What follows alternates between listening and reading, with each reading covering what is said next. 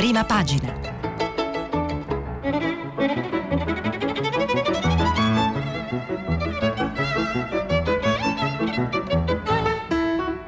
Questa settimana i giornali sono letti e commentati da Francesco Costa, vice direttore del giornale online Il Post. Per intervenire telefonate al numero verde 800 050 333. Sms e WhatsApp anche vocali al numero 335 56 34 296. Buongiorno e bentornati a prima pagina. Oggi è giovedì 30 luglio del 2020. Prima di andare a vedere cosa c'è sui giornali di oggi, vi ricordo che stiamo pubblicando già i vostri messaggi sul sito di Radio 3. Nella seconda parte della trasmissione, nel filo diretto con voi, ne leggerò qualcuno e insieme alle vostre telefonate, insomma, ci aiuteranno a commentare insieme le notizie e il modo in cui i giornali le hanno trattate. Partiamo come sempre dai titoli di prima pagina. Repubblica tutte le bugie di Fontana. Si parla ancora molto del caso Fontana, nonostante oggi insomma, ci sia qualche sviluppo, ve lo racconterò, ma insomma, meno significativi di quelli dei giorni scorsi, ma insomma il caso c'è, è ancora lì. Eh, Fontana eh, si è evidentemente contraddetto più volte e si comincia a parlare anche di insomma, le conseguenze politiche di questa situazione molto delicata per eh, la Lega in Lombardia. Corriere della Sera, alta tensione alle Camere. Ieri ce, de- ce l'avevamo detti da, del, già di mattina, insomma la giornata parlamentare sarebbe stata molto agitata, effettivamente lo è stata, sono successe molte cose diverse. Oggi promette di essere un'altra giornata eh, significativa nella politica a, a Roma e vedremo perché. La stampa, il Nord chiude le porte ai migranti, è una notizia, una delle notizie che ha a che fare con un'altra grossa storia di questi giorni, cioè questo aumento di, di sbarchi di migranti nel, in, in, Sicilia. E insomma le scelte dei tre principali quotidiani italiani, Repubblica, Corriere e Stampa, che vanno in, in tre direzioni diverse, già ci raccontano però quelle che sono le principali notizie di oggi, secondo anche gli altri giornali, per quanto poi altre storie storie più piccole non, non manchino e cercherò di raccontarvele. Il messaggero titola con un virgolettato della ministra della funzione pubblica Fabiana Dadone che è intervistata dal quotidiano. Porto i talenti del Sud nella pubblica amministrazione. Il foglio il vero processo che serve su Salvini è il titolo dell'editoriale di Claudio Cerasa, il direttore. Libero. La Sicilia diventa regione africana. Il manifesto buio fitto eh, con una foto dietro del presidente della regione Puglia Michele Emiliano perché eh, ieri eh, un tentativo in Puglia di adeguare la legge elettorale alla normativa nazionale in vista delle prossime elezioni e quindi introdurre la doppia preferenza di genere eh, per, da, da, da, offrire da, agli elettori è fallito e questo farà sì, fa sì che, che la Puglia è l'unica regione italiana a non aver recepito questa normativa per cui interverrà il governo ma per cui soprattutto si è creata una situazione molto imbarazzante per il presidente della regione Emiliano che insomma, diceva di sostenere questa norma ma poi nonostante diciamo, la sua presa sul consiglio regionale non è riuscito a farla passare e in generale per il consiglio regionale pugliese che non a caso è composto in una, in una stragrande maggioranza da uomini. Il fatto quotidiano Vietnam sulle commissioni, tentato suicidio giallorosa rispetto a uno dei fatti politici di ieri, vedremo tra poco nel dettaglio cos'è successo. Avvenire più luce in mare. Il riferimento è a un annuncio di eh, fondazione di una nuova ONG che metta in mare entro l'autunno una nave umanitaria eh, da parte della società civile promossa dal, dall'ex magistrato Gerardo Colombo. Insomma, ci vorrà ancora del tempo, ma questo annuncio oggi è, è stato raccolto da, da, da, molti quotidiani, in qualche caso, come nel caso di Avvenire, eh, come una notizia positiva per i salvataggi nel Mediterraneo, in altri casi, per esempio, il titolo del giornale con tutt'altri toni, scafisti chic.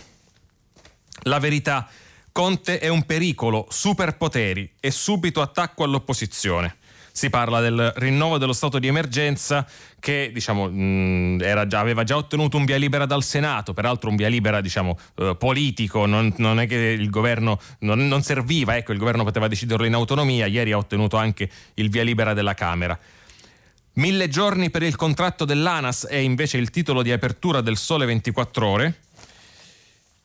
Italia Oggi racconta del bonus 110%, un bonus per le eh, ristrutturazioni e gli adeguamenti diciamo, degli immobili in Italia. Milano Finanza, il MES c'è ma non si vede.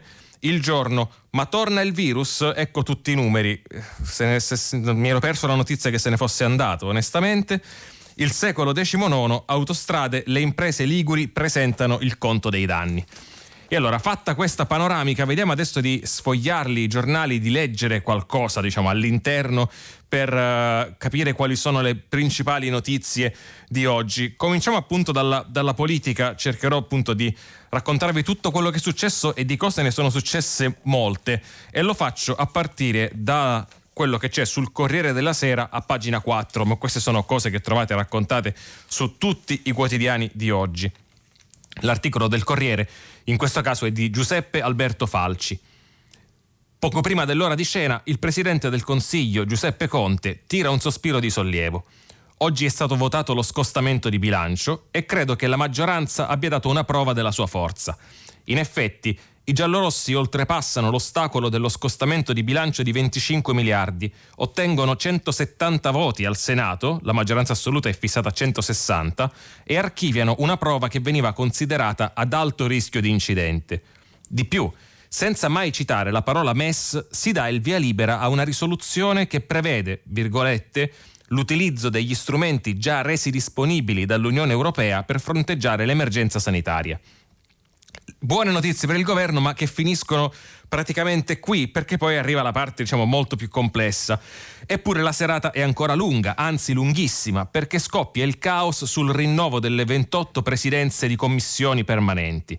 Da giorni si procede di rinvio in rinvio, di vertice in vertice. Al mattino però la scena muta. Ci siamo, assicurano PD e 5 Stelle, ma il patto si sgretola quando iniziano a circolare i nomi. I 5 Stelle si oppongono a Luigi Marattin, Italia Viva, destinato alla Commissione Finanze di Montecitorio e da qui si innesca tutto una, per, un, un, un percorso di veti, di controveti e soprattutto di voti segreti con cui vengono rinnovate le presidenze di queste commissioni in cui la maggioranza composta da Partito Democratico e Movimento 5 Stelle insomma, accusa diverse defezioni, tanto che due di queste presidenze di commissione vanno al centrodestra, rimangono, o meglio, alla, alla Lega in modo inaspettato. Questa vicenda delle commissioni che insomma è esemplare di una situazione di sofferenza della, della maggioranza parlamentare la, ve la racconto a partire da Repubblica invece, un articolo che trovate a pagina 9 di Tommaso Ciriaco e insomma che cerca di ricostruire evidentemente sulla base di eh, retroscena, voci, cose che sono state dette magari anche insomma, eh, in forma anonima, cioè con, di, dietro la promessa di non citare chi è stato l'interlocutore, perché il grosso, per quello che si legge oggi dai giornali, il grosso del, eh, del problema sta dentro il Movimento 5 Stelle. Ci sono franchi tiratori che affossano la nomina dello stesso 5 Stelle Pietro Lorefice alla guida della Commissione Agricoltura. Altre mani infedeli mettono KO la presidenza di Piero Grasso alla giustizia. Il ministro Roberto Speranza lascia il Consiglio dei Ministri per protesta, lo definisce un fatto grave. Un disastro, insomma, che fa ballare i giallorossi. Quindi, come vi dicevo, vincono comunque due leghisti, Giampaolo Vallardi alla guida della Commissione Agricoltura, Andrea Ostellari alla giustizia. La notizia dei ribaltoni si diffonde nelle chat alla velocità della luce, le chat dei parlamentari naturalmente in questo caso. Quelle grilline in particolare sono un vulcano. I sospetti ricadono su alcuni ex grillini attualmente nel gruppo misto, ma i conti non tornano, mancano anche altri voti. Faide tra i 5 Stelle, giravoce, segnali dei renziani, il caos. Nel mirino finisce soprattutto la gestione di Vito Crimi e dei due capigruppo. Alcuni invocano il ritorno di Luigi Di Maio, altri sospettano che ci sia dietro una manovra per destabilizzare l'esecutivo, altri ancora preparano un documento per chiedere un direttorio che superi al più presto la reggenza Crimi. Una delle conseguenze che ha avuto il, l'arrivo dell'epidemia e quindi insomma il, il, fatto che abbiamo avuto tutti eh, la necessità eh, da, da, dai politici ai giornali, a tutti quanti naturalmente, di concentrarci su cose molto più importanti di quelle di cui parlavamo prima, è la rimozione completa dal dibattito politico di un fatto che invece aveva molto coinvolto, aveva molto agitato la politica italiana fino a di fatto gennaio e la prima metà di febbraio c'è la situazione dentro il Movimento 5 Stelle. Ora sembra passato un secolo, ma forse ricorderete Luigi Di Maio che dopo mesi di contestazioni interne, dopo molti fallimenti alle elezioni amministrative, decide di rimettere il suo mandato di capo politico. Vito Crimi che viene scelto come reggente. Gli stessi gruppi dei 5 Stelle che per settimane non riescono ad esprimere dei capigruppo in, in, Parlamento. Gli stati generali che erano stati annunciati, poi rinviati, di fatto oggi non si sa nemmeno se e quando si faranno. C'è una naturalmente una sospensione di fatto di questo dibattito, per ragioni anche comprensibili. Abbiamo tutti a che fare, come vi dicevo, con cose ben più importanti, ma le ragioni politiche che avevano creato questo tipo di contesto evidentemente sono ancora tutte quante lì e ogni tanto riemergono, per esempio, in circostanze come quella di ieri.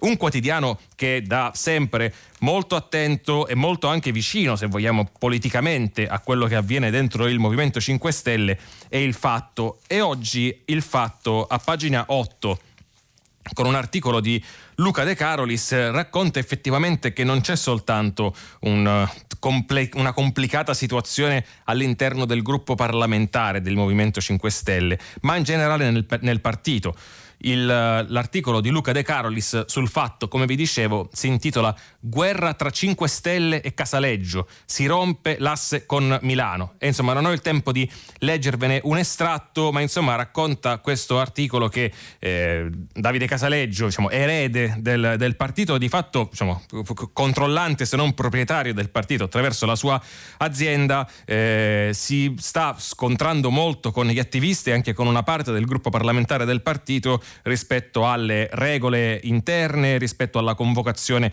degli stati generali e quindi insomma essendo il Movimento 5 Stelle il partito di maggioranza relativa sia dentro il Parlamento sia naturalmente nella coalizione di maggioranza che sostiene il governo, insomma questi, eh, queste fibrillazioni evidentemente hanno delle conseguenze.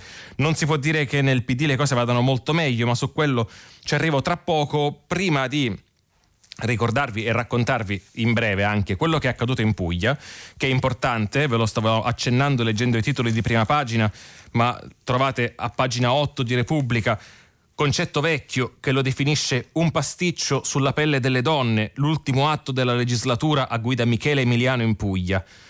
Nel cuore di una notte piena di veleni viene affossata la legge elettorale che avrebbe dovuto recepire la doppia preferenza di genere la Puglia, tra le regioni al voto, finisce così con l'essere l'unica regione che non l'ha adottata. Il governo nazionale corre ai ripari e la varerà d'imperio, ma insomma evidentemente il problema rimane sono stati molti attacchi contro Emiliano, soprattutto da parte dei, dei renziani di Italia Viva che in Puglia concorrono con un candidato che non fa parte della, eh, della grossa coalizione di centrosinistra, ma che in realtà comprende praticamente qualsiasi cosa che sosterrà Michele Emiliano. Il candidato sarà Ivan Scalfarotto che parla di pagina buia, ma anche Antonio De Caro, il sindaco di Bari, vicino a Emiliano, parla di sconfitta e a Emiliano scrive Concetto Vecchio non è rimasto altro che cospargersi il capo di cenere e assumersi la responsabilità politica dell'infortunio. Cosa è successo? Di chi è la colpa? Anche io me lo, mi immagino ve lo starete chiedendo, me lo sono chiesto anch'io leggendo questi articoli e devo dire che non è chiarissimo perché poi a parole tutti i partiti eh, sostenevano di essere comunque favorevoli a, a, questa norma, quando poi si è andati a votare le, le cose sono state molto diverse. Lo stesso concetto vecchio dice è difficile seguire il filo di quanto è accaduto nella notte pugliese, in una ridda di veti incrociati e di tradimenti, e dove nella confusione è passato pure un emendamento che avrebbe vietato la candidatura dell'epidemiologo Pierluigi Lopalco nella lista del governatore uscente. L'errore del centrosinistra è stato essersi presentato all'ultimo giorno utile per l'approvazione. Poi tutto è nato dai 1964 emendamenti presentati da Fratelli d'Italia non ostili alla legge, ma contrari all'inammissibilità per la lista che non rispetta la proporzione 60% uomini, 40% donne nelle liste elettorali, visto anche che siamo a pochi giorni dalla scadenza delle candidature. Si è tentata una, media- una mediazione, magari 70-30, alla fine si è trovata apparentemente una mediazione, ma quando si è andati a votare quella mediazione non ha retto. Un altro articolo oggi sui giornali ricordava che credo che ci siano eh, insomma, il, il, oltre, abbondantemente oltre il 90% di consiglieri regionali uomini in Puglia, con una legge elettorale del genere alcuni di loro evidentemente diciamo, non potrebbero essere rieletti, però ecco, mi sembra una di quelle situazioni in cui il grosso dibattito sulle quote cosiddette, ed è un dibattito in cui tutte le parti in buona fede naturalmente solo quelle, hanno degli argomenti per essere favorevoli o contrari, dal non voler trattare le donne come una specie di, di, di, di specie protetta che ha bisogno di una mano, all'evidente necessità di forzare situazioni in cui il potere si perpetua e quindi insomma, produce una politica che non rappresenta la sua comunità, la comunità che vuole governare. Ecco, in tutto questo insomma, gioca sicuramente un ruolo il fatto che gli uomini, se continuano a prendere decisioni anche su cose come questa, e sono soltanto uomini o quasi, alla fine produrranno situazioni di questo tipo. Un'altra ragione che oggi agita e agiterà la politica in giornata, e vedrete che se ne parlerà molto anche sui giornali di domani, è un altro voto importante di oggi in, in Parlamento. Oggi la, eh, bisognerà decidere se autorizzare il processo contro Matteo Salvini per il cosiddetto caso Open Arms. E allora, innanzitutto è il caso di rinfrescarci un minimo la memoria. Devo dire che oggi i giornali non sono bravissimi a farlo. Eh, raccontano molto bene l'attualità, il contesto, il voto, gli equilibri, eccetera, ma se uno non si ricorda che cos'era sto caso Open Arms, c'è qualche boxino, ma poco di più, ed è una tendenza purtroppo che esiste su molti quotidiani, quella di insomma, dare per scontato che tutti ricordino bene tutte le puntate precedenti, ed evidentemente non è così. Di cosa parliamo? Nel 2019 eh, la nave Open Arms della omonima ONG spagnola salvò un, un, gran numero di, eh, di, di, migranti, 151 nel Mediterraneo che stavano annegando. Si era diretta verso quello che secondo ogni legge e convenzione internazionale, che piaccia o non piaccia, è il più vicino porto sicuro, e cioè la Sicilia, l'Italia. Ehm, e la nave era rimasta a largo dei nostri confini per 19 giorni prima di poter sbarcare. A un certo punto c'era stata anche una sentenza del TAR del Lazio che aveva imposto al, uh, al, governo di autorizzare l'approdo della nave in un porto italiano e nonostante questo il governo aveva di fatto non, deciso di non applicare questa sentenza attraverso delle pressioni eh, informali, insomma senza nessun appiglio eh, legislativo sulla, sulla Guardia Costiera, sulle autorità locali, finché la situazione poi non si era sbloccata, i migranti erano sbarcati, qualcuno era stato redistribuito, insomma da qui nasce un'indagine della Procura di Agrigento contro Matteo Salvini, che all'epoca era ministro dell'Interno, con l'accusa di sequestro di persona e omissione di atti di ufficio. Essendo Matteo Salvini, insomma, in quel momento ministro dell'Interno, le, le indagini sul suo conto e un eventuale processo, deve, de, o meglio, l'eventuale processo deve essere autorizzato dal Tribunale dei Ministri e quindi insomma deve passare attraverso un voto del Senato. Altre due cose importanti da sapere di contesto. Il Senato ha già autorizzato un altro processo a Salvini per un altro caso simile eh, eh, per, per, il caso Gregoretti, è un processo in corso che poi è stato rinviato a ottobre, eh, proprio alla fine di maggio, perché per via del lockdown e dell'epidemia soprattutto i lavori nei tribunali insomma, hanno incontrato ovviamente qualche lentezza e difficoltà. Altra cosa da sapere, per un precedente simile, se non praticamente identico, anzi forse, forse un, un, pelo più grave, eh, il caso di Ciotti, un caso in cui la nave in questione, la nave con i migranti a bordo, non era nemmeno una nave dell'ONG, ma era una nave dello Stato italiano.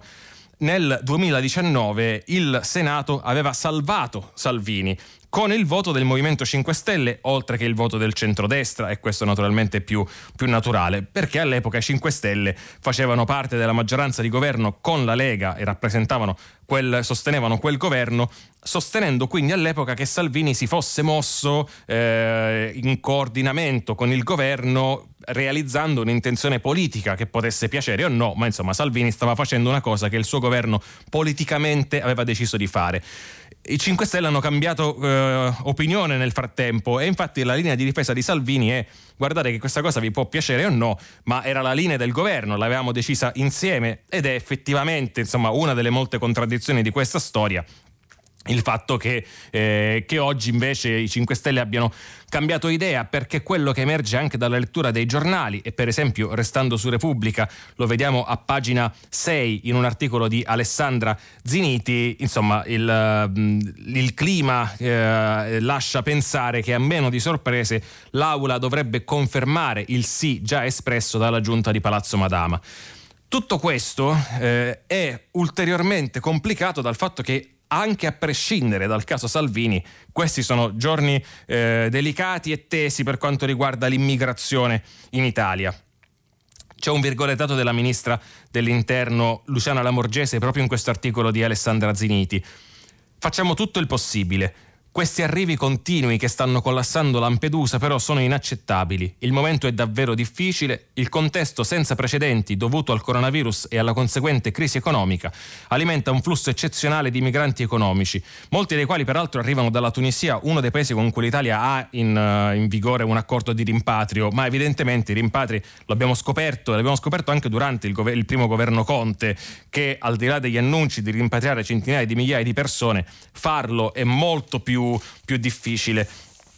Avvenire comunque ci fornisce qualche elemento diciamo di, eh, di, di contesto e di numeri, nel senso che per quanto la ministra abbia ovviamente delle buone ragioni per parlare di un fortissimo aumento e l'aumento nei fatti, nei numeri c'è naturalmente, e stiamo parlando comunque di numeri che stanno ampiamente all'interno di una soglia, di una fascia di gestibilità da parte del governo. Sono numeri comunque molto più bassi di quelli di qualche anno fa, per quanto in aumento rispetto all'anno scorso, per le ragioni di cui parlavamo qualche giorno fa, di caos eh, in Libia, di fallimento della politica italiana del, negli accordi con la cosiddetta Guardia Costiera libica, soprattutto di collasso economico della Tunisia.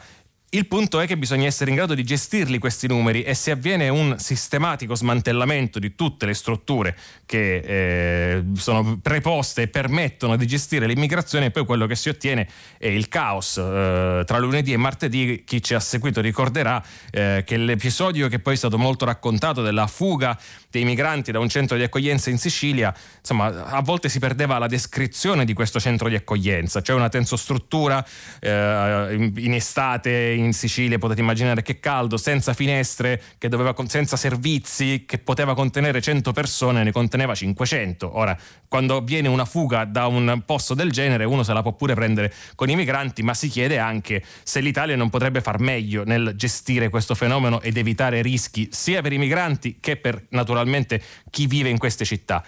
Vi dicevo appunto di avvenire in questo articolo di Matteo Marcelli a pagina 4 spiega insomma anche eh, il, qual è il contesto di questo momento di crisi rispetto all'immigrazione.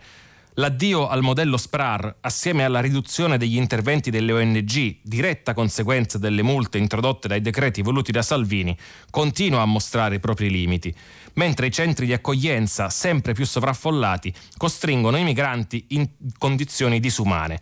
Ieri tre sindaci siciliani lo hanno fatto presente ancora una volta, denunciando fughe e mancati trasferimenti.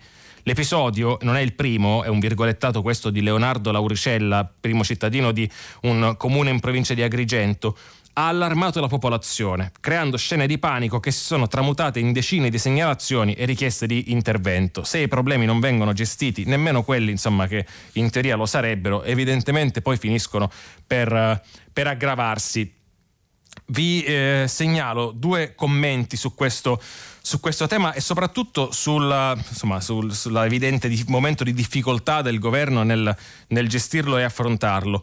Uno lo trovate sul Corriere della Sera in prima pagina ed è di Paolo Mieli eh, ed è un commento che insomma nel, nel, quale riecheggiano le cose che vi leggevo ieri da parte insomma, di quell'editoriale di Michela Murgia sulla stampa e che di fatto non si spiega la posizione del Partito Democratico. Eh, Quattro mesi prima della pandemia il segretario del PD Zingaretti aveva annunciato che non si sarebbe dato pace finché il Parlamento non avesse approvato lo Ius Culture. idem per la radicale modifica dei cosiddetti decreti Salvini. Poi l'Assemblea nazionale del PD ha votato all'unanimità contro il rifinanziamento della Guardia Costiera libica. Ripeto, dice Paolo Mieli, all'unanimità. Invece nel giorno della verità i parlamentari del partito di Zingaretti, con qualche eccezione, si sono pronunciati a favore dei soldi ai guardiani della costa libica non si capisce eh, in un senso o nell'altro eh, quale sia in questo momento l'intenzione del PD.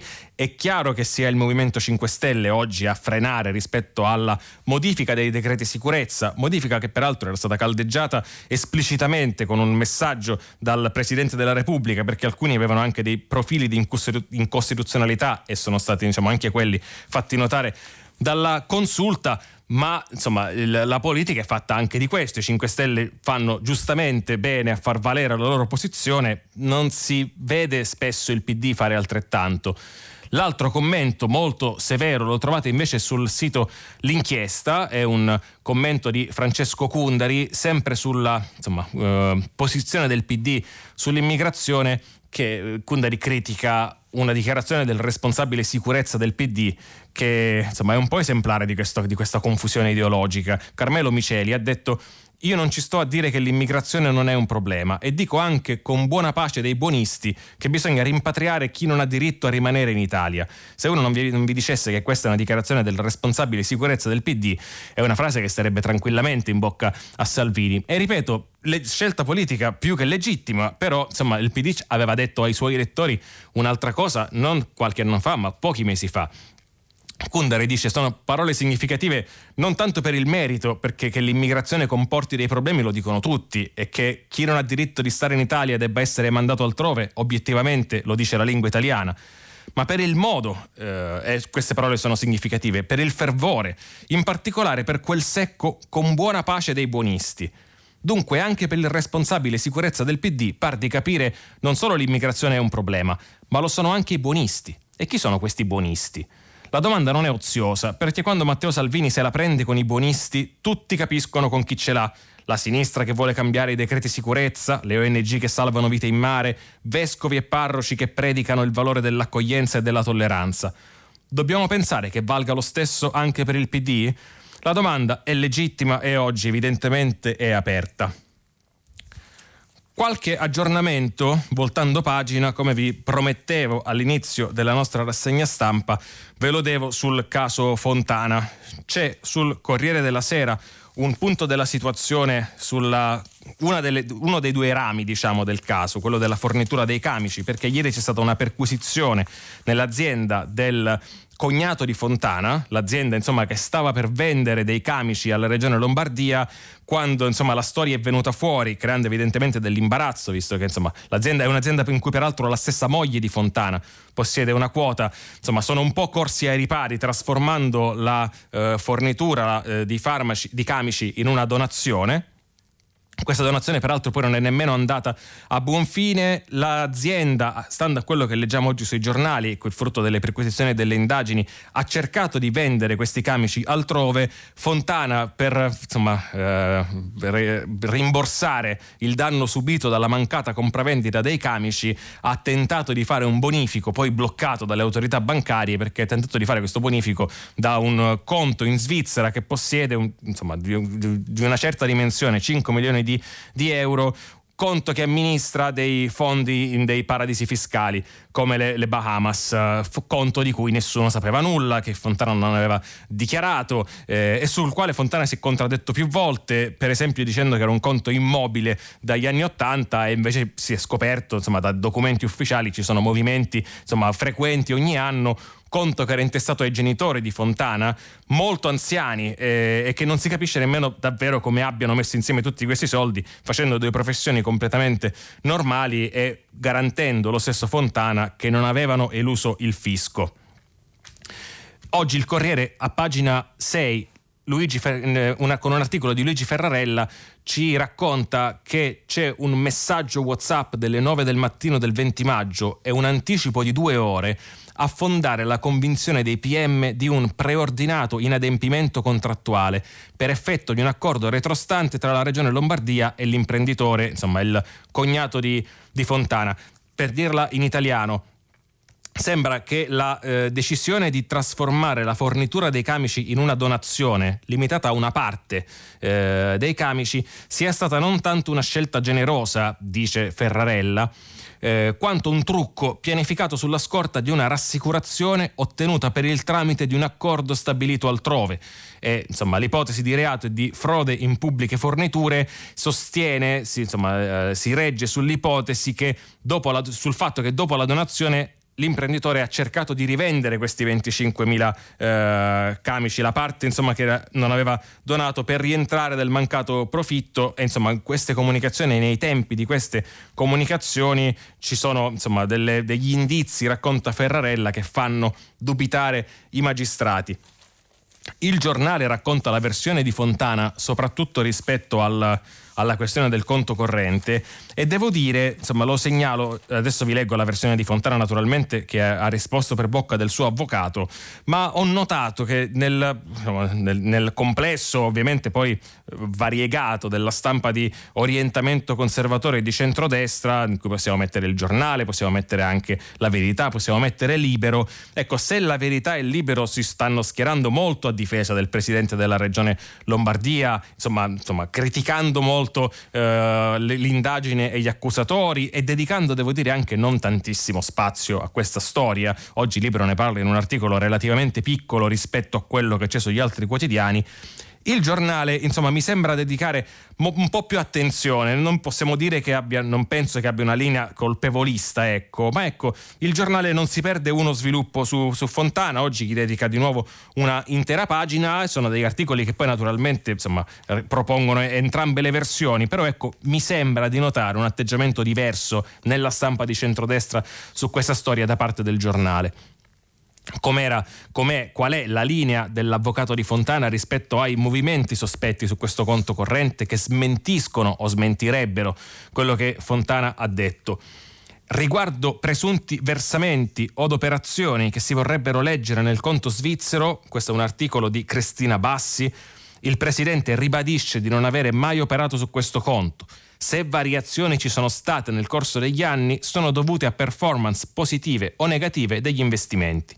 Il presidente non può sopportare che si dicano menzogne e si facciano ricostruzioni fantasiose sulle sue presunte operazioni bancarie e smentisce di aver avuto rapporti con la banca di Sondrio, come ipotizzava domani il quotidiano che comincerà a uscire in autunno, edito da Carlo De Benedetti, diretto da Stefano Feltri, che però online aveva già anticipato questi documenti.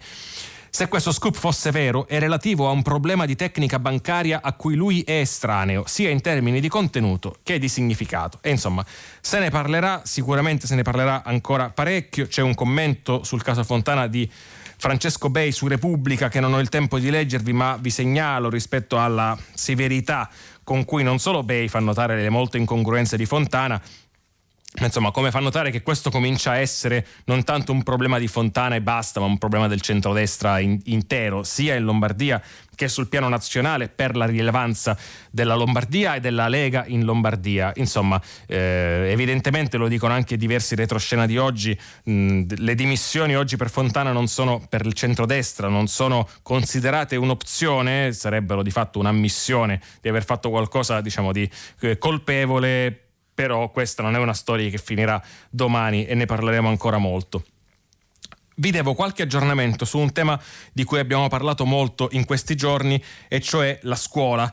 Eh, sono qualche aggiornamento piccolo, ma vi ricordate, ieri vi avevo raccontato che Arcuri avrebbe parlato insomma, del bando su, sui banchi che era stato modificato, insomma il commissario Arcuri, ce lo dice Repubblica pagina 4, ha fatto slittare il bando di gara per ottenere non più 3 milioni ma fino a 3 milioni di banchi monouso. Ha chiesto alle aziende italiane di consorziarsi, ha spostato la consegna di 4 giorni, dall'8 al 12 settembre. Le aziende, come potete immaginare, non l'hanno presa benissimo. Si sposta tutto in avanti di 4 giorni, che è una cosa che per loro evidentemente non cambia granché, arrivando a ridosso dell'avvio della scuola. La faccenda dei banchi può non essere particolarmente appassionante, ne abbiamo parlato in questi giorni, e nemmeno così decisiva naturalmente nel riaprire le scuole, nel farlo in sicurezza, ma è esemplare della difficoltà di quello che si sta cercando di fare, del ritardo con cui si sta cercando di, di, di farlo e insomma eh, esemplare probabilmente di molte altre difficoltà che arriveranno nei prossimi mesi. Ma la cosa più interessante sulla scuola è sempre su Repubblica ed è una notizia, perché Corrado Zunino a pagina 4 ha visto le delle nuove linee guida sulla didattica digitale che la ministra Lucia Azzolina ha fatto arrivare ai sindacati.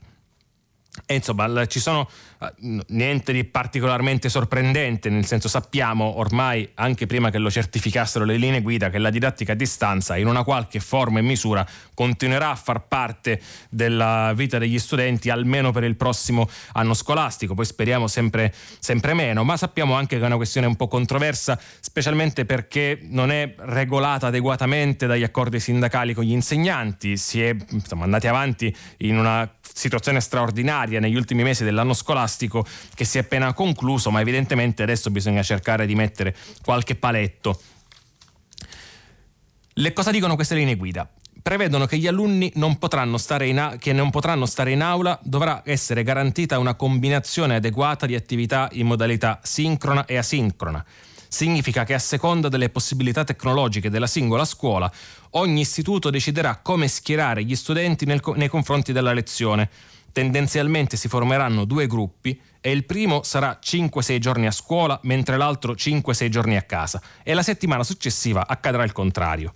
I docenti dovranno quindi consentire a chi è a casa di seguire in diretta quello che si produce in classe o di riceverlo successivamente in streaming. Se dovesse esserci, e speriamo di no, un nuovo lockdown, viene, eh, vengono indicate una serie di minimi di numeri di ore di didattica che devono essere effettuate, viene rivisto l'orario della lezione che nel gruppo a distanza scende a 45 minuti per dare le giuste pause lontani dagli schermi agli studenti, si stabilisce che i voti ottenuti per esempio da un'interrogazione sostenuta a distanza avranno lo stesso valore di quelli in presenza e che si, si, dice anche che partirà una nuova rilevazione per comprendere qual è la dotazione di device degli studenti.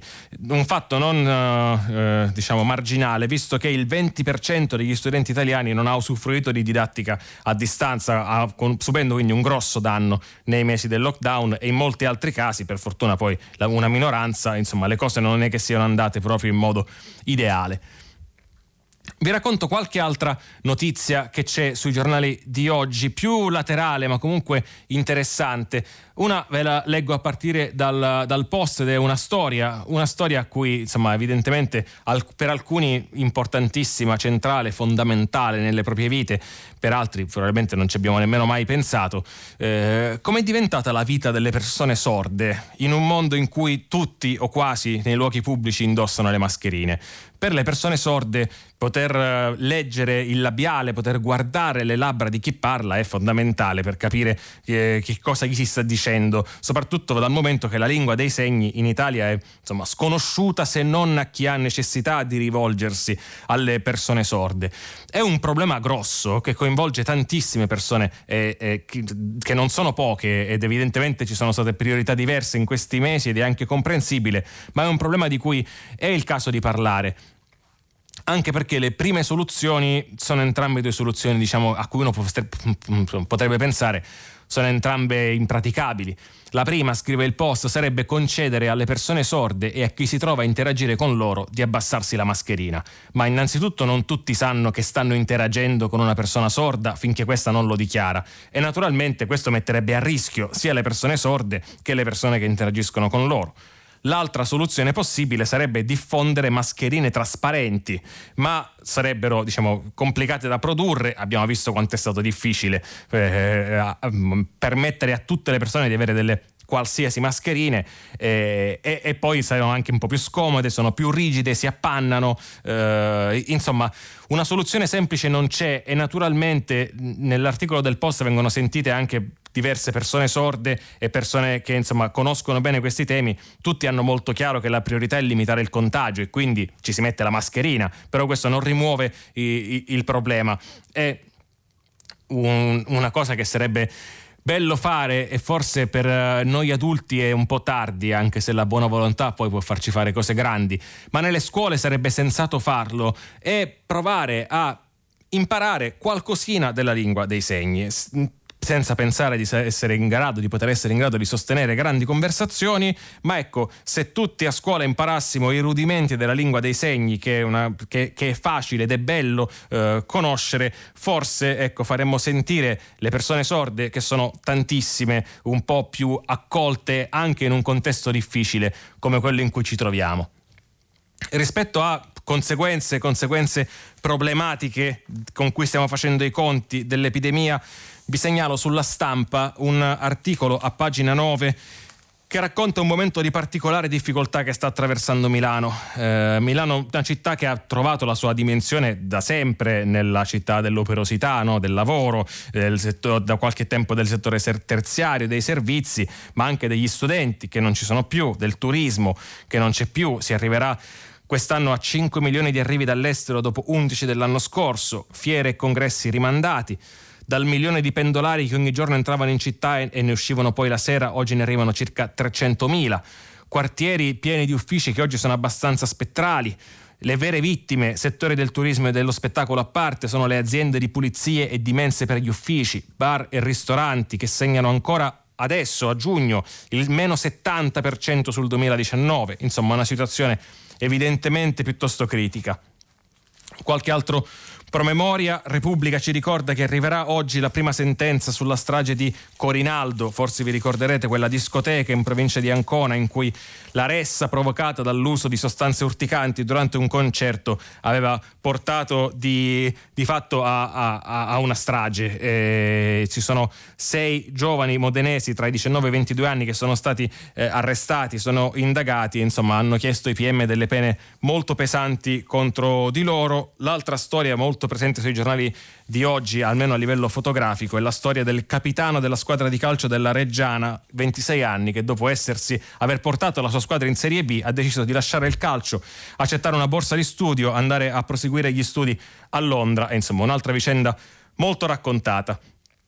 La rassegna stampa di oggi finisce qui. Io vi aspetto dopo la pubblicità per il filo diretto. Vedremo di commentare insieme sia le principali notizie di oggi che qualsiasi altra cosa di cui vogliate parlare con le telefonate e con i vostri sms. A dopo. Buongiorno e bentornati a prima pagina. Vediamo adesso di discutere un po' insieme le notizie di oggi e come le hanno affrontate i giornali. Prima di dare la parola alle vostre telefonate vi ricordo che stiamo già pubblicando i vostri messaggi, li trovate sul sito di Radio 3, più avanti ve ne leggerò qualcuno. Ma intanto diamo spazio alla prima telefonata. Pronto? Eh, buongiorno, io sono Giuseppe, telefono di Agira, eh, in provincia di Ennali, sulla Sicilia. Buongiorno. Eh, io, la proposta che vorrei fare è questa, volevo sapere gentilmente il suo pensiero. Eh, l'unità d'Italia è rimasta solamente sulla carta, non è mai esistita di fatto, perché altrimenti dovremmo avere al sud le stesse identiche strutture che ci sono al nord. per esempio qui mancano addirittura le strade che prima esistevano, non ci sono più perché nel frattempo non si è fatta manutenzione, altrettanto dico se per le poche autostrade esistenti non ci sono strutture scolastiche, ci, le, le, poche strutture ospedaliere esistenti sono in disfacimento. E, le, gli acquidotti che mancano, le fognature in tanti posti del, della Sicilia non ci sono più, ma anche nel tutto il meridione d'Italia. Le ferrovie, le sono, quelle che esistono, perché tante sono state già sottratte, eh, eh, non sono a doppio binario, per cui sono inefficienti. Cioè fare una Catania-Palermo, una Messina-Palermo ci vogliono 5 ore, 7 ore, 8 ore, dipende dai tratti. Allora bisognerebbe costruire una ferrovia a doppio binario e possibilmente anche l'alta velocità. Si parla da tanto tempo del ponte di Messina che da solo non conclude niente, ma perché con, collegherebbe il nulla ma se il ponte di Messina collega strutture veramente efficienti, allora creerebbe sviluppo e lavoro in posti dove oggi non ci sono. La non ringrazio, solo, guardi, io sono... Volevo dire una sola cosa, Prego. se mi permette. Prego. Eh, eh praticamente circa il 40% del territorio e anche delle risorse umane sono rimaste inutilizzate in tutto il meridione d'Italia. Questo creerebbe miglioramento del PIL a livello nazionale ma anche a livello europeo. Non c'è dubbio, non c'è dubbio. Guardi, io nel senso conosco un po' questa situazione, non, non, peraltro per il fatto che io sono nato e cresciuto in Sicilia, dove mi sono eh, laureato prima di andare a, a, studiare e poi a lavorare altrove e come me, come, come sa, come sapete, insomma, decine e decine di migliaia di persone, centinaia di migliaia di persone da sempre, ma eh, giovani negli ultimi anni lo hanno fatto sempre di più. Eh, perché? Perché io le posso portare la mia esperienza esperienza personale, però la, non si può pensare che la permanenza in un posto che debba, che, al, quale, al, al, quale, sei legato, al quale sei affezionato, col quale hai evidentemente un, un, forte legame, il posto in cui sei nato, il posto in cui hai i tuoi affetti, debba essere superiore a, eh, insomma, debba determinare, mettiamola così, l'accettazione di qualsiasi situazione di fatto fino a portare eventualmente a una specie di, di, martirio. Perché quello di cui si parla oggi nella situazione che rende di fatto l'Italia due paesi diversi non è soltanto una questione di PIL e di disoccupazione, che sappiamo insomma, avere insomma, dei, dei, dati che descrivono una, una, situazione davvero quella di due paesi diversi, ma di eh, deserto di opportunità professionali e lavorative, di fallimento dei tentativi di chi si impegna con enorme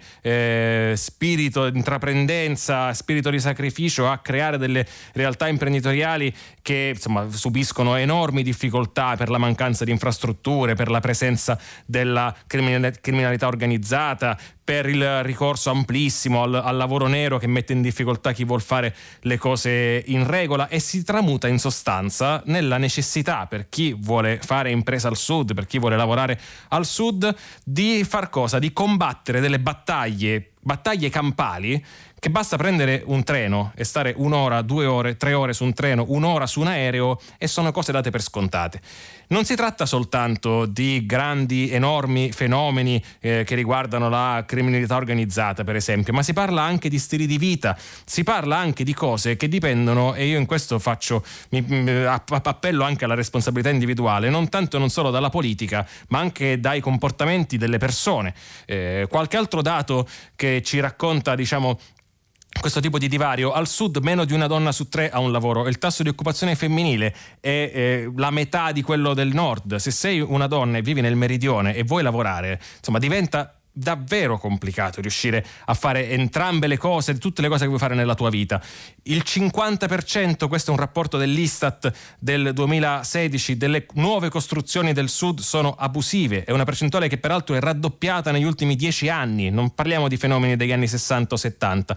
Al nord questa percentuale raramente ha superato il 5%, è, è colpa della politica? Sicuramente in una grossa parte sì, ma diciamo anche che i fondi per il sud non è che siano mancati in questi mesi. E insomma io raccolgo il suo appello, ma lo faccio diventare anche un appello alle persone del, del meridione, me compreso, insomma, tutte le persone che hanno un legame con quei posti, perché si rendano conto di poter essere parte della soluzione, eh, insieme naturalmente a chi ha ben più poteri di loro. Prossima telefonata, pronto? Sì, sì. Aspetta, aspetta, aspetta. Pronto? Buongiorno. Buongiorno. Ascolti, io sono Olimpia e chiamo dalla Spezia. Volevo commentare un attimo il voto che si è fatto nella regione Puglia a proposito del dare il 30% obbligatorio eccetera eccetera delle, alle donne. Eh, mi sembra che mh, mm, praticamente ricompaia quella vecchia mentalità che era tipica del sud e che faceva in modo che le donne fossero escluse in tutti i modi dal, dal Stacchi il telefono diciamo, dalla vita pubblica, da tutto il resto. E che tutte le volte che si fa una cosa, eh, qualcuno tenta di, di, fare qualcosa di diverso, ecco fatto che ricompare la vecchia mentalità. Come si fa ad andare avanti così?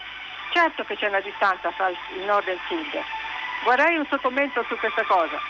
Guardi, io sono consapevole del, ripeto, dei, che ci sono argomenti in buona fede eh, e parlo solo di quelli perché quelli in malafede insomma, sono, si squalificano evidentemente, eh, che sono a favore e sono fondati a favore delle quote e sono fondatamente contro le, le quote. Mi sono fatto un'idea, ed è un'idea mia personale, che in, in certe situazioni di discriminazione sistematica, eh, e non si parla soltanto delle donne, in altri paesi per esempio si parla delle persone non bianche dove ci sono delle comunità molto più variegate dal punto di vista etnico rispetto a quella che è la comunità italiana, ma vedrete che magari tra 40 o 30-40 anni ne parleremo anche qui, forse anche meno. Ecco, in queste discriminazioni sistematiche eh, stabilire dei sistemi di, di, di, quote per riequilibrare eh, certi contesti ha senso e funziona e spesso è l'unico modo per sbloccare una situazione, situazioni in cui i poteri si eh, perpetuano e impediscono eh, alle donne che hanno, in questo caso, talento, voglia, consenso di farsi strada, perché non, perché non corrono tutti al, con le stesse regole, perché non sono tutti sulla stessa linea di partenza e parte il via e si vede chi arriva più veloce, perché le persone che stanno in posizione di potere, che sono in Italia quasi esclusivamente eh, uomini, eh, evidentemente impediscono l'accesso a quelle strutture. Eh, abbiamo avuto in Italia non so quanti presidenti del Consiglio e non abbiamo avuto mai uno donna, mai uno è un problema di donne che non ce la fanno? È un problema di donne che non hanno abbastanza talento e capacità? Oppure è un problema di blocchi che non sono aggirabili oggi per le donne, altrimenti le, le, percentuali non devono essere sempre per forza 50 e 50, ma 100 e 0, capisce che, che c'è qualcosa di problematico, di significativamente problematico, per cui la mia posizione è una posizione favorevole alle quote dicendo appunto poi possiamo parlarne sul come metterle in piedi con chi è in buona fede e quindi capisce il problema, con chi non lo capisce c'è evidentemente poco da discutere. Prossima telefonata, pronto? Buongiorno, eh, saluti a tutti, io sono, mi chiamo Uranio e chiamo da Toscania. Buongiorno. Allora, stamattina Marina Lalovic, Radio Tremondo, ha dato notizia del, che il disboscamento dell'Amazzonia avviene anche per fare spazio non soltanto a coca e soia, ma anche al cacao. Allora mi sto ponendo una domanda e grazie a prima pagina me la pongo anche eh, ad alta voce, a cui non, chiaramente non ho una risposta. Allora ci dobbiamo aspettare una, una campagna per la responsabilità individuale a non mangiare più la Nutella, lo dico in maniera provocatoria, e cioè, ma siamo sicuri che di fronte a due sistemi, due sistemi che avanzano a due velocità diverse, cioè un cataclisma globale di cui ormai siamo tutti eh, consapevoli, che avanza con una velocità spaventosa, mentre l'educazione sacrosanta, necessaria del singolo individuo, di quelle che sono sempre state chiamate le future generazioni, che invece manco future sono, sono queste, sono quelle attuali, avanza con una velocità possibile infinitamente più lenta. Allora, il, l'esortazione che era quella di eh, Agenda 21, cioè del pensare globalmente ma agire localmente, ha un senso, ha un senso efficace, oppure per paradosso il fatto che ciascuno di noi o molti di noi si possano sentire ambientalmente corretti rinunciando alla bottiglietta di plastica, mangiando meno carne o un domani eh, boicottando nel loro piccolo, ma non mangiando un cioccolatino, è una misura efficace oltre che necessaria, facendo un po' riferimento ai teoremi di matematica che mi stavano molto difficili da, da digerire. Allora, paradossalmente il fatto di dare la responsabilità al singolo comportamento non diventa un qualche cosa che toglie forza a quella che è una spinta che invece potrebbe essere necessaria, non so se è sufficiente affermare, e cioè, non vorrei dire la parola perché può sembrare troppo grande, ma serve una rivoluzione, cioè serve un qualche cosa di forte, cioè pretendere da nei limiti del possibile da chi ha potere effettivamente di ostacolare qualche cosa, di farlo. E non so se mi sono. No, mi guardi, sono lei, lei, sono lei si è spiegato. disperato di fronte a questo. Lei si è spiegato. Purtroppo la sua domanda ha anche un, un, un tempismo interessante perché la pandemia ci ha mostrato una cosa abbastanza spiacevole sul cambiamento climatico, e cioè che nonostante eh, per mesi una grossa parte, vorrei dire la quasi totalità della popolazione mondiale abbia quantomeno limitato le sue attività, poi c'è chi è rimasto fermo a casa, chi invece ha continuato a fare qualcosa, ma tutti diciamo hanno fatto meno di prima. E questo ha comportato un, un crollo nel numero dei voli aerei, per esempio, parliamo di una delle cose più inquinanti in assoluto eh, nel mondo. Ecco, eh, fabbriche che si sono fermate, stabilimenti che si sono fermati, tanti, tanti in posti anche molto industrializzati, parliamo per esempio della Cina. Ecco, a fronte di tutto questo, la concentrazione di anidride carbonica nell'aria non è cambiata. Eh, I dati sono facilmente reperibili online. Sono, c'è qualche grafico che mostra un piccolo calo sulle, eh, delle emissioni di CO2, ma la, l'anidride carbonica che poi viene emessa non è che, che, che, sparisce. Quindi il calo delle emissioni, che poi peraltro è stato diciamo, già eh, ampiamente, ci siamo già abbastanza messi alle spalle non ha corrisposto a una diminuzione della concentrazione di anidride carbonica, quella che è già presente nella nostra atmosfera. Ora, eh, io penso che una parte significativa possano farle comportamenti individuali e che comunque sia utile mettersi in testa che i nostri comportamenti individuali hanno un peso e si parla del modo in cui decidiamo di spostarci e anche di quello che decidiamo di mangiare. Non penso che bisogna smettere di mangiare eh, il, il cacao, ma penso che per il cacao come per tutto il resto non sarebbe male fare attenzione a quello che compriamo perché ci sono aziende che sono eh, più attente alla sostenibilità del loro business, altre che lo sono meno e allora non ci costa moltissimo essere un po' più attenti, penso al consumo della carne, quando lei parlava della foresta amazzonica, la necessità di liberare spazio per gli allevamenti è un'altra delle insomma, grandissime questioni che provoca il, il disboscamento, ma al netto dei comportamenti individuali che naturalmente secondo me servono e servono anche perché ci convincono, ci permettono di capire che questa cosa richiede il nostro contributo, il contributo più importante che ne possiamo dare credo sia il voto e votare in modo attento anche tenendo conto di, di questi temi, perché come, citavo, come dimostrano i dati che citavo prima sull'anidride carbonica e la pandemia, uh, le soluzioni, ammesso che siamo in tempo per trovarle e non è detto, devono essere prese da chi, da chi è molto potente e quindi ha uh, la capacità di incidere su una scala molto più grande di quella del singolo cittadino. Prossima telefonata, pronto? Eh, buongiorno, eh, Costa, mi chiamo Stefano, telefono da Firenze. Buongiorno. Buongiorno, la mia domanda era sul, mh, mm, sull'intervento di scuse che ha fatto ieri Bocelli in relazione a ciò che ha detto in Senato. In parole povere lui inizia le sue scuse dicendo se il mio intervento in Senato ha generato sofferenze vi chiedo sinceramente scusa.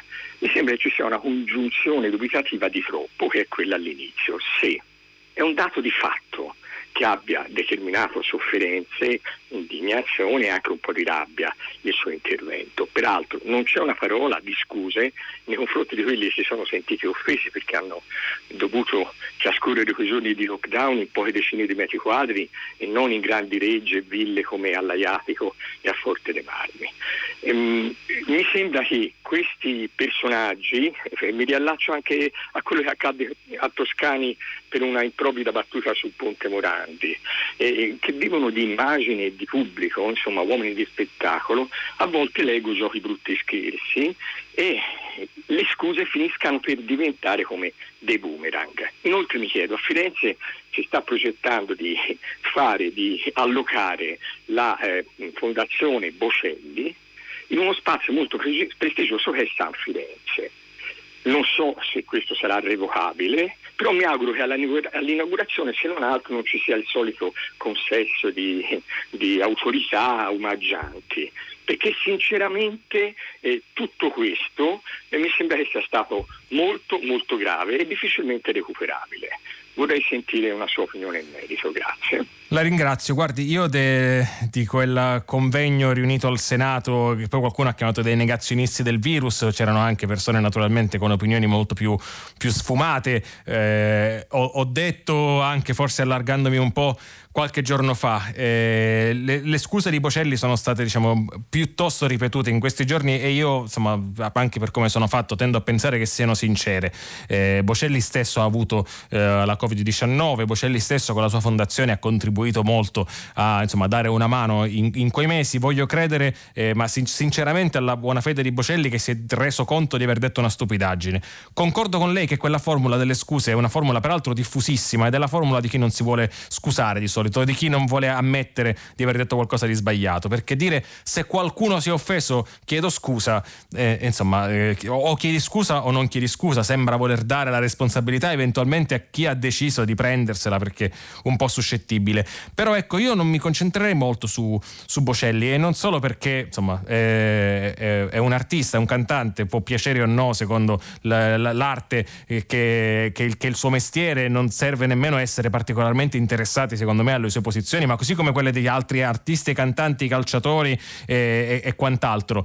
Quello era un convegno organizzato in Senato, c'erano senatori, c'erano politici, c'erano ex ministri che si sono vantati, come nel caso di Salvini, di, non, uh, di, di, di continuare a stringere la mano uh, ai propri interlocutori, che non si sono messi la mascherina nemmeno a ripetuti inviti, era un luogo chiuso, affollato di, gente, che, gente che ha responsabilità molto più grandi di quelle di, Bocelli. Non vorrei che concentrarci su Bocelli, che evidentemente ha detto una cosa molto infelice, ma che altrettanto evidentemente sta in modo un po' goffo, d'accordo, sono d'accordo con lei, cercando di di rimediare e al quale secondo me possiamo accordare ecco, il, il, beneficio del dubbio, ecco, ci siano delle altre dichiarazioni ben più importanti e ben più pesanti anche per il tipo di conseguenze che possono avere nelle nostre vite.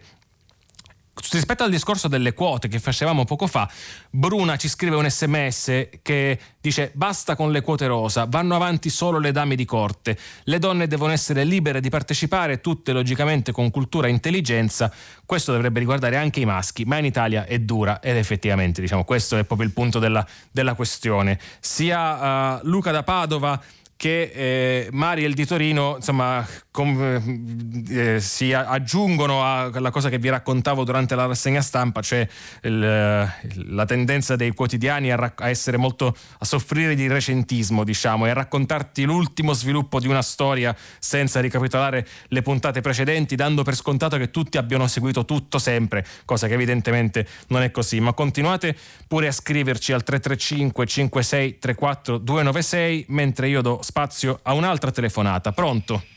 Buongiorno, mi chiamo Mario e chiamo da Fano. Buongiorno. Buongiorno. Io ho ascoltato con molta attenzione il provvedimento che è stato preso per quanto riguarda i controlli dai paesi dell'est, specificatamente Romania e Bulgaria. Sì. Siccome sono di Roma e abito vicino alla stazione di Bustina, conosco un po' quella situazione di quella stazione di Pullman.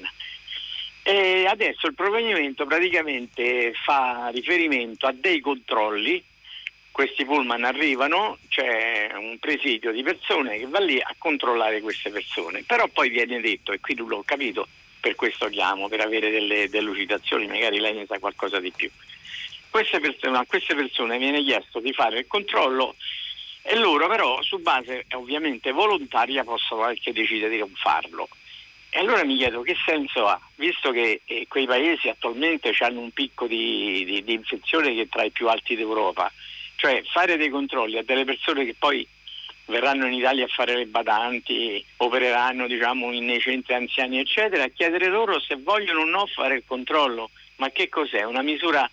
Eh, sono rimasto perplesso, non ho capito se è qualcosa per far vedere che si fa qualcosa e che poi viene vanificato dal fatto che alla discrezionalità di coloro che decidono di farlo o no, anche perché se dovessero farlo e dovessero risultare positivi poi ci sarebbero 15 giorni di quarantena.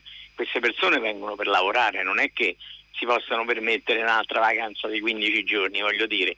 Volevo saperne qualcosa di più, magari lei. Guardi, uh, io non riesco a, a, a, illuminare il suo dubbio perché la situazione è quella che lei descrive, cioè oggi la racconta uh, per esempio il Messaggero, naturalmente, il giornale di Roma, a pagina 13 con un articolo a tutta pagina di Raffaella Troili. Eh, ci sono dei controlli, dei, dei test, i controlli di, con, la, de, con, la, temperatura da parte di chi arriva da Bulgaria e, e, e Romania, questi controlli sono facoltativi eh, e quindi diciamo la, la, la, la perplessità eh, rimane bisogna dire dall'altra parte che questo vale in generale per gli arrivi in Italia dall'estero. Eh, chi, viene, chi, arriva in aeroporto, in, in, tutti gli aeroporti d'Italia dall'estero, eh, è, è, è, sottoposto allo stesso tipo di, di, misura. Il governo l'ha decisa in quel caso per, per dare un po' di energia e forza al settore del turismo, perché chi arriva in Italia per fare una mini vacanza deve stare 15 giorni in quarantena, evidentemente decide di stare a casa sua. E anche in quel caso quindi ci sono i rischi di cui parla lei. Romania, eh, Ucraina, Bulgaria, insomma sono tra i sono paesi che hanno una epidemia significativa, ma guardi che lo stesso vale per la, per la Spagna, lo stesso vale per, per, il Regno Unito e sono paesi dai quali noi stiamo eh, comunque imponendo la quarantena fiduciaria, per esempio, eh, e, e dei controlli che non sono il tampone fatto a tutti quelli che arrivano. Io non credo ci sia una ipocrisia in tutto questo. Io credo ci sia la difficoltà di dover tenere insieme interessi molto diversi e fattori molto diversi, eh, andando quindi verso delle misure volte alla riduzione del danno. Eh, ecco, non si può fare tutto perfettamente. Eh, il fatto che non si possa fare tutto perfettamente, però, non è un motivo per non fare niente, no? Perché insomma, tra 0 e 100 c'è una differenza. Allora si, si decide di fare dei controlli che non sono tassativi militari come quelli che però bloccherebbero gli arrivi arrivi dall'estero per il turismo, bloccherebbero gli arrivi delle persone che vengono qui per lavorare, mettendo in difficoltà un sacco di famiglie che devono conciliare la cura dei propri parenti, eh, i bambini, il lavoro e insomma si cerca di trovare un compromesso che, che tenga insieme tutto, pronti a intervenire irrigidendo le norme su questo o quel paese quando diventa necessario. È una soluzione imperfetta, ma credo che in questa situazione qualsiasi soluzione lo sia. Prossima telefonata, pronto? Pronto? Buongiorno. Buongiorno a lei, Palangelo da Padova. Buongiorno, ci dica. Ecco, e, e volevo, volevo, condividere con lei un po' la mia idea, che è questa, relativamente all'operazione che si dovrebbe fare stamattina in merito all'operato di Salvini e relativo, logicamente, alla nota vicenda dei migranti. Prego. E la mia idea è questa, cioè visto che lui... Eh, faceva parte di un governo e per cui nell'ambito del governo, bene o male, la gente sa quello che dovrebbe fare o quello che dovrebbe decidere di fare, in particolare un ministro, io ritengo che il, l'ex ministro Salvini dovrebbe andare a giudizio. Perché dovrebbe andare a giudizio?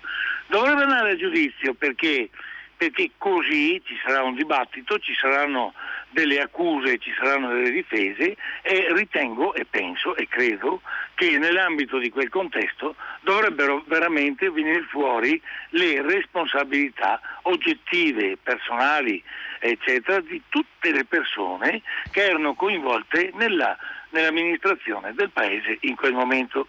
Le premetto che io sono stato vent'anni amministratore comunale e in quel contesto, logicamente, quando un assessore eh, dichiarava o intendeva fare una certa cosa, passava il vaglio del Deus ex machina che è il sindaco, il quale avrebbe potuto, nella fattispecie dell'amministrazione comunale, far dimettere, dimettere il consigliere, l'assessore e nominarne un altro. Questa è la mia idea, non tanto perché io ce l'abbia con Salvini o con qualcuno, perché è un motivo per evitare che chi vuole a livello politico possa fare l'anguilla e di volta in volta eh, risolvere i problemi con un nulla di fatto. La ringrazio. La ringrazio. No, la ringrazio. Devo dire che sono d'accordo con lei, nel senso che eh, io non sono personalmente d'accordo con quella scelta politica, che trovo grave, se non peggio che grave, nel lasciare delle persone totalmente incolpevoli in balia del mare per giorni in condizioni mostruose, eh, salvandone magari uno alla volta soltanto però quando stavano molto male. Bisognava che svenissero, bisognava che avessero bisogno di cure urgenti perché venissero portate via una alla volta. Qualcuno nel frattempo si buttava, qualcuno cercava di suicidarsi. Insomma, eh, credo che fosse una scelta eh, gravissima e vergognosa. Detto questo, eh, io credo che eh, se ne debba occupare un tribunale eh, e che il, insomma, abbiamo un sistema giudiziario che eh, nel momento in cui dovesse esaminare il caso Salvini, questo non, dovrebbe, mm, non equivale necessariamente a una sentenza di colpevolezza. Il Parlamento oggi deve decidere se autorizzare un processo al termine del quale Salvini potrebbe benissimo essere assolto e come dice lei è nell'ambito di un processo che si ascoltano le ragioni e i torti di una parte o dell'altra, ma le dico di più, io penso anche che, che sia ridicolo pensare che il, l'eventuale colpevole in questo caso sia Matteo Salvini, nel senso che Salvini era sicuramente l'ispiratore, il principale diciamo, eh, propagandista, il responsabile di una politica che era la politica del governo, che io ripeto a me non, non piaceva per niente, ma ecco pensare che Salvini sia responsabile di sequestro di persona eh, e invece il Presidente del Consiglio Conte eventualmente non lo sia, o il Consiglio dei Ministri che autorizza quelle, quelle norme, le norme in base alla quale poi eh, e in generale l'azione politica in base alla quale Salvini fa quello che fa, a me sembra oggettivamente una cosa che non si può sostenere sostenere in buona fede. Eh, la linea di quel governo sull'immigrazione era esplicitata ed era poi realizzata da Salvini, ma era la linea del governo e quindi l'idea che, che Salvini eh, vada perseguito come se avesse fatto di testa, come se avesse fatto di testa sua, io insomma la, la trovo onestamente completamente infondata. Prossima telefonata, pronto? Pronto? Buongiorno. Buongiorno a lei, mi chiamo Mario. Dove ci chiama? Io la chiamo dal Friuli. Ci dica. La chiamo perché volevo evidenziare un problema importante che non viene affrontato, a parte dalla stampa perché non si legge da nessuna parte, ma con poco peso anche dal, dalle istituzioni, dal governo, non tanto quelle regionali che si è fatta viva su questo problema. La, eh, gli immigrati che arrivano dalla rotta balcanica. E I passer hanno capito che se loro portano questi immigrati oltre i 10 km di confine con la Slovenia, in base all'accordo che l'Italia ha fatto con la Slovenia, oltre i 10 km non possono più essere portati indietro. Per cui noi abbiamo gruppi anche di 60 persone che arrivano, vengono buttati in strada attorno a Udine, se non anche in altri paesi più lontani da Udine, all'interno del, del, del Friuli, e dopodiché sorge il problema di come gestire questi poveri. Oramai le strutture da noi sono sature, c'è un problema anche di eh, protocollo che deve seguire la polizia, la quale deve prendere queste persone, oltre che fermarli, poi li deve portare in questura e fare, eh, perché vengono identificati, però non si sa queste persone se sono mh, eh, Covid oppure no. Quindi c'è un problema anche di sanitario oltre che di presidio del confine. Io volevo evidenziare questo problema perché eh, è una cosa mm, molto grave che ci sta facendo riaprire anche i reparti di terapia intensiva, in quanto è stato riaperto perché sono due le persone che attualmente sono dentro sono um, provenienti da questa rotta, diciamo. La ringrazio. Lei fa bene a porre l'attenzione su questo tema perché tra l'altro ci permette di ricordare che mentre l'attenzione di tutti, e parlo dei politici, parlo dei cittadini, ma parlo anche e soprattutto di noi giornalisti che insomma abbiamo un ruolo non da poco nel definire e stabilire le priorità e nell'indicare alle persone da che parte guardare. Ecco, mentre in queste priorità eh, tutti guardavano agli sbarchi, tuttora guardano agli sbarchi, sbarchi. Eh, I dati mostrano chiaramente da anni che soltanto una minima, una minoranza degli, delle persone che arrivano irregolarmente in Italia arriva via mare. La grandissima parte arriva via terra, dalla rotta balcanica, come ricordava lei,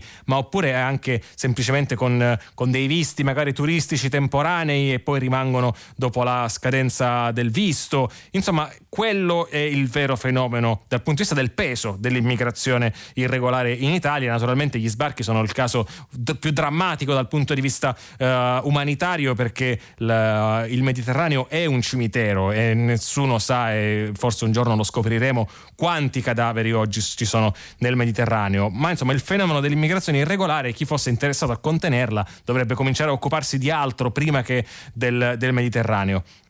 Sa qual è uno dei motivi? Io sono d'accordo con lei, nel senso la situazione va gestita ed è problematica. È problematica di suo, in partenza lo è ancora di più evidentemente a causa dell'epidemia.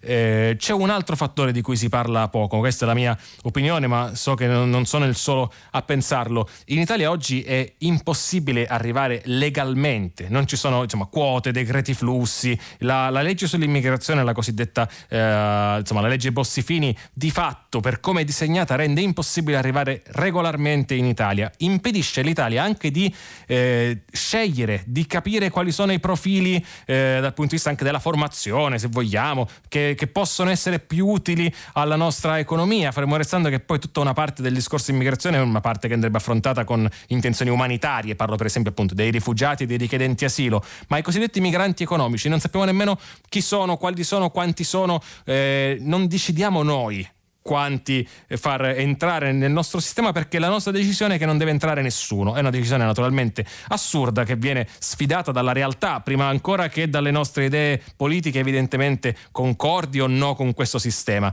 Stabilire e regolare un sistema che funzioni di immigrazione legale, stabilire dei canali legali può contribuire, naturalmente non da solo, a evitare la, la, l'afflusso di persone che in modo irregolare e quindi disordinato, pericoloso per loro e per tutti cerca di entrare in Italia.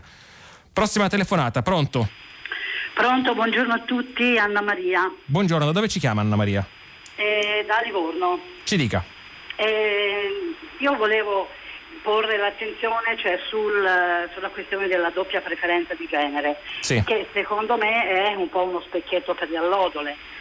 Intanto perché è dimostrato sia inefficace dal punto di vista eh, del riequilibrio degli, degli eletti e delle elette e poi perché favorisce quelli che una volta, quando non c'era la preferenza unica, quindi parliamo della notte dei tempi quasi oramai, ehm, si chiamavano trenini, e cioè candidato, un candidato forte si mette d'accordo con altri candidati più deboli, diciamo così, e in questo caso eh, spesso sono le donne, e raccoglie cioè, le preferenze un po' dappertutto. Questo era, era il meccanismo ed è il meccanismo che è stato messo eh, in atto anche cioè nelle eh, più recenti elezioni nel, nelle quali c'era la doppia preferenza di genere. Quindi bisognerebbe spostare l'attenzione sul, cioè, sul riequilibrio degli eletti più che dei candidati. Mi rendo conto che è molto difficile perché eh,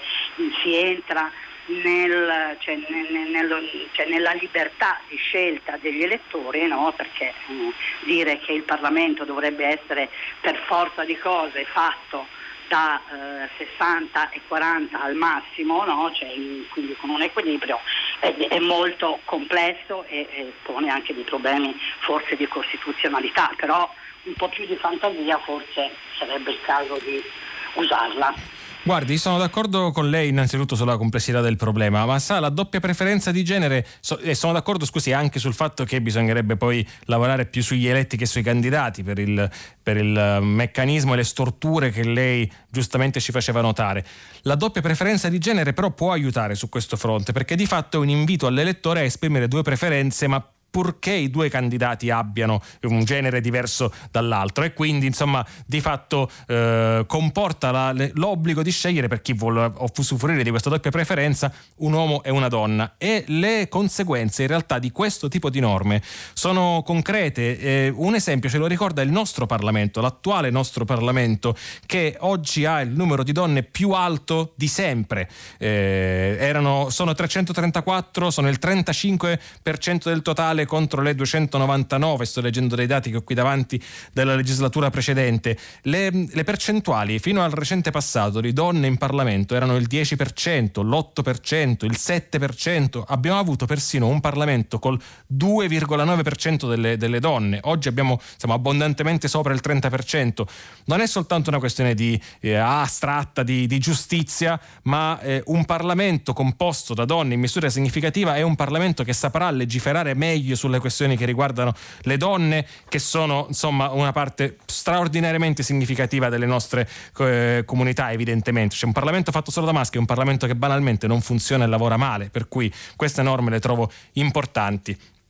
Noi ci fermiamo qui a questo punto. Dopo il GR, Edoardo Camurri conduce pagina 3 come sempre, a seguire le novità musicali di primo movimento e poi alle 10 tutta la città ne parla approfondirà uno dei temi che avete posto voi ascoltatori durante il filo diretto. Potete riascoltarci sul sito di Radio 3 e sull'app Rai Play Radio. Ci risentiamo domani stessa ora. Ciao!